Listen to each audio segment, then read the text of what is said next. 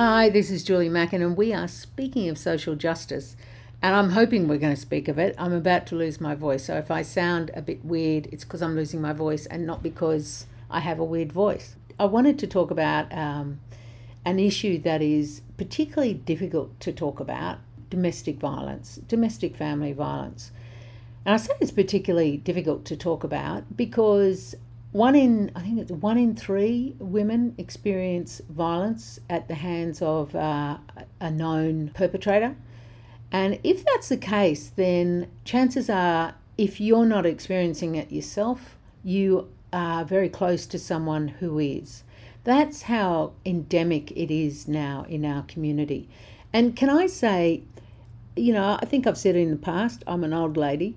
And in the nineteen eighties, towards the, throughout the nineteen eighties, I was part of a huge group of women across Australia who was busy squatting houses and setting up domestic violence refuges across Australia. And at the time, we thought, we really did think that we, you know, it was only a matter of time before domestic violence became a thing of the past. Well, it's worse than it was in the eighties. In fact, more women are killed, more women are assaulted today than at any other time. So that's terrible. Something's gone terribly wrong. And I guess I particularly want to talk about it for two reasons. One, in a couple of weeks, the Justice and Peace Office is hosting a, a Tri-Diocesan meeting that looks wholly and solely at domestic violence. And at the end of this, if you're interested in coming along and hearing from Uh, people about it, and what more particularly what we can do about it, you'll be able to click on a link and register, and it's free, and it'd be great to see you there. But also because, you know, a few weeks ago we saw what happened with Brittany Higgins, how she became like a chew toy for politicians trying to point score against each other.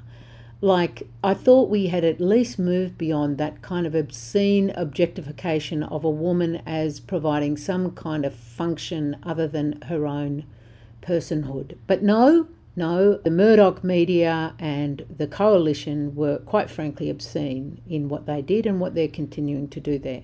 So I just wanted to talk a bit about, you know, the reality of domestic violence. And before I go too far along the track, uh, I thought one way to do that would be to just read and repeat something Rosie Batty had talked about is incredibly relevant today.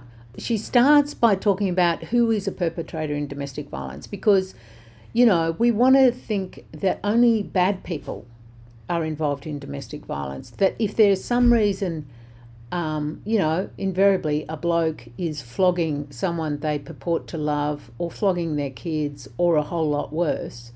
We want to think that, you know, they're on drugs, or they're drunk, or there's something going on other than them just beating the life out of someone they love.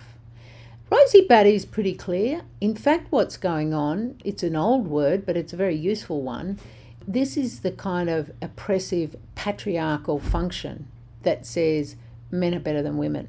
I know there's a ton of sophistication around that, but frankly, that's what's going on. So I'll just read what she had to say about it. People are genuinely surprised and horrified by how prevalent family violence is.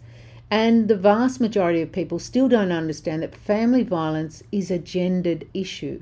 People want to be able to blame drug and alcohol abuse, she says, turning the page, or a childhood upbringing uh, affected by family violence, or people blame the victim herself. But it's clear most family violence is perpetrated by a man against a woman, and that the gender inequities that exist in our society are a key driver of violence against women. And she goes on to talk about, because, like, setting aside the drivers of it, we need to think about what do we do when our friend, our mum, our daughter, our aunt, our niece, our best mate rings us and says, I need your help, he's really hurting me. Or, I need your help, he's really hurting the kids. What do we do about that? And she, Rosie goes on to say, what does she do? She said, I make sure I explain the complexities of the issue, that leaving is when you could be at highest risk for your life. You may fall into homelessness. You may fall into poverty. I ask, Why is it that we have put the onus of responsibility for safety on the victim's shoulders? Whenever we're asked for help, the first thing we need to do is believe the woman, not do a Brittany Higgins like the politicians have done. We need to believe the woman. We need to act in her interests. We need to understand the kind of danger that is presented by domestic family violence. And we need to understand that people we know very well are, are actually experiencing domestic violence. That's how common it is.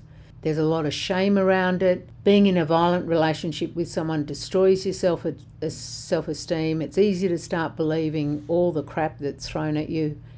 And there is, I don't know why there is, but there is a big shame in saying someone's beating the crap out of me. It doesn't make sense, but uh, there is. So we need to create space, create safety, and create believability for those suffering. And what we do to stop the drivers of it will come along to our panel in a couple of weeks um, because those are the kind of discussions we want to have. Sorry about the subject matter, but frankly, sorry, not sorry. We really do need to think about this.